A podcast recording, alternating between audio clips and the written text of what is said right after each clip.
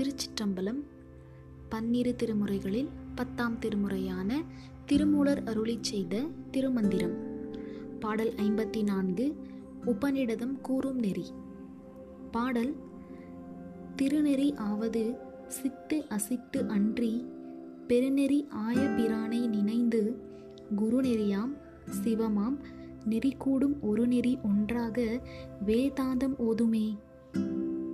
பொருள் கடவுள் நெறி என்று சிறப்பித்து கூறப்படுவது அறிவு அறியாமை அற்ற வீடு பேராய் உள்ள இறைவனை எண்ணி குருவினால் உணர்த்தப்படும் நெறியாய் சிவத்தை பொருந்துகின்ற ஒப்பில்லாத நெறியாகும்.